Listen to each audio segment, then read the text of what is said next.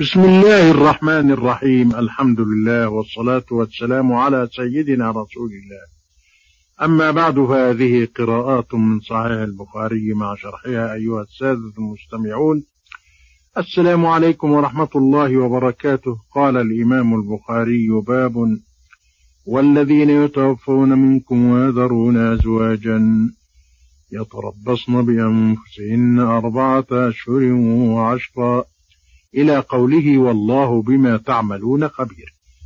وروى في صحيحه بسنده عن مجاهد قال في قوله تعالى: والذين يتوفون منكم ويذرون أزواجا، قال: كانت هذه العدة تعتد عند أهل زوجها واجبة، فأنزل الله: والذين يتوفون منكم ويذرون أزواجا وصية لأزواجهم متاعا إلى الحول غير إخراج، فإن خرجن فلا جناح عليكم فيما فعلن في أنفسهن من معروف.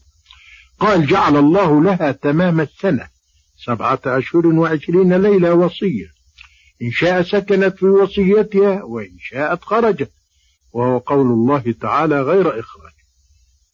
أقول بالله التوفيق. قبل أن أشرح هذه الآية التي ترجم بها الإمام البخاري أقول: لقد كانت المرأة في الجاهلية إذا مات عنها زوجها لبست شر ثيابها وسكنت في شر بيته وأضيقه، وتستمر على ذلك سنة، فلا تغتسل ولا تأخذ شعرا ولا تقلم ظفرا حتى نهاية الحول، فتخرج وهي في غاية الشعاثة والقذار وخبث الريح، فإذا مر بها حيوان من حمار أو كلب أو طير انتفضت به، فقلما يعيش بعد هذا.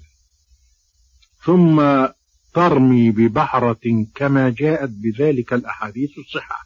فلما جاء الدين العام الخالد دين الإسلام قضى على كل أمور الجاهلية الجهلاء، ومنها تشريع عدة للمتوفى عنها زوجها، لكنه سلك في ذلك مسلك التدرج في التشريع كما هي سنة الله في غالب تشريعاته. وهذا الأسلوب، وهو أسلوب التدرج في التشريع، من أنجع الأساليب في الهداية والتربية والتعليم.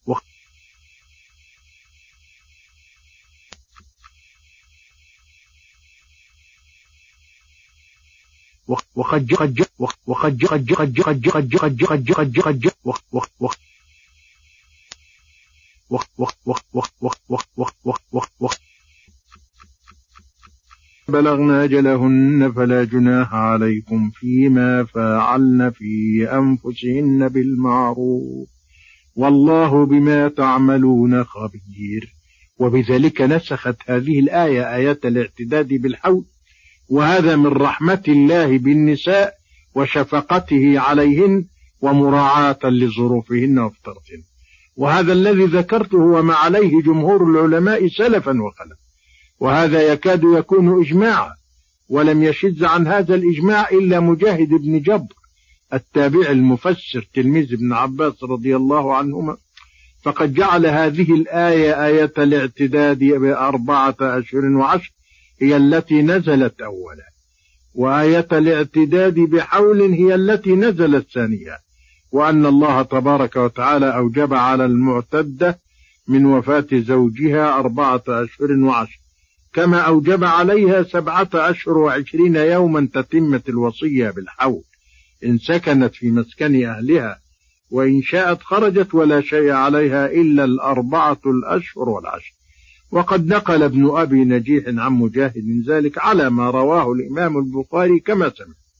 والذي دعاه إلى هذا أنه أشكل عليه أن يكون الناسخ متقدما على المنسوخ، فوفق بين الآيتين بهذا التوفيق، وسيأتي الرد قريبا على شبهته إن شاء الله. وإليكم شرح الآية بإيجاز: والذين يتوفون منكم ويذرون أزواجا يتربصن بأنفسهن 4 أشهر و10. المراد بالأزواج الزوجات، والتربص هو الانتظار، والحكمة في التربص 4 أشهر و10 ليال بأيامها، أن الأطوار التي يمر بها خلق الإنسان النطفة فالعلقة في المضغة، فالمضغة تتم في 4 أشهر، وبعدها تنفخ الروح ويبدأ الجنين يتحرك. وقد جعل الله 10 الأيام على سبيل التأكد والتمكن من وجود الحمل، وهذا الذي قاله القرآن وفصله النبي صلى الله عليه وسلم في الأحاديث الصحيحة، هو ما توصل إليه الطب الحديث. وبذلك كانت الآيات وكانت الأحاديث من معجزات النبي صلى الله عليه وسلم. فإذا بلغن أجلهن، يعني فإذا انقضت عدتهن، فلا جناح عليكم أي لا حرج عليكم أيها الأولياء فيما فعلن في أنفسهن بالمعروف، وذلك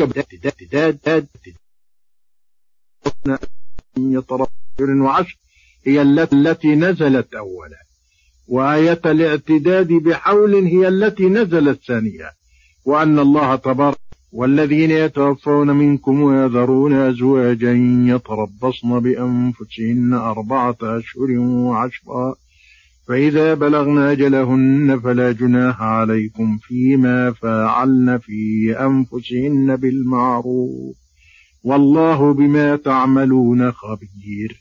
وبذلك الحديث في التربص 4 أشهر و10 ليال بأيامها، أن الأطوار التي يمر بها خلق الإنسان النطفة فالعلقة في المضغة، فالمضغة تتم في 4 أشهر، وبعدها تنفخ الروح ويبدأ الجنين يتحرك.